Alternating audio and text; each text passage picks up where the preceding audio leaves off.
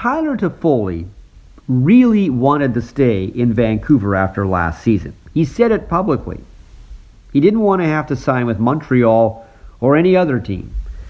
But since the Canucks made him go, he's punishing them directly.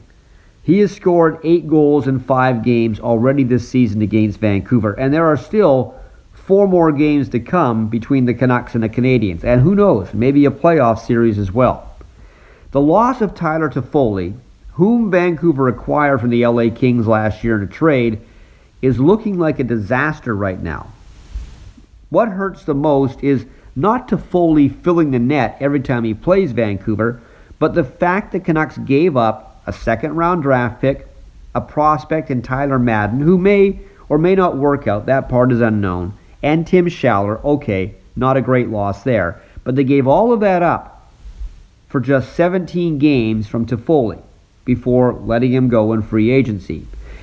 Jim Benning and his staff had to know the chances of fitting Toffoli under this year's salary cap would be difficult, given they were prepared to spend more money on the blue line with the acquisition of Nate Schmidt.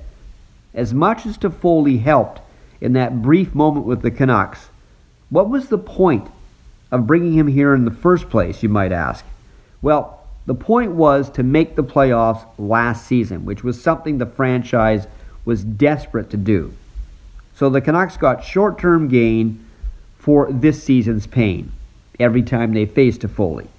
Now, the other reason the Canucks had to say goodbye to Tyler Toffoli and some others like Jacob Markstrom is because they have to sign both Quinn Hughes and Elias Pettersson before next season, and that will require a lot of salary cap space. So in hindsight, it seems trading for Toffoli last season was only good for teasing Canuck fans at what might have been.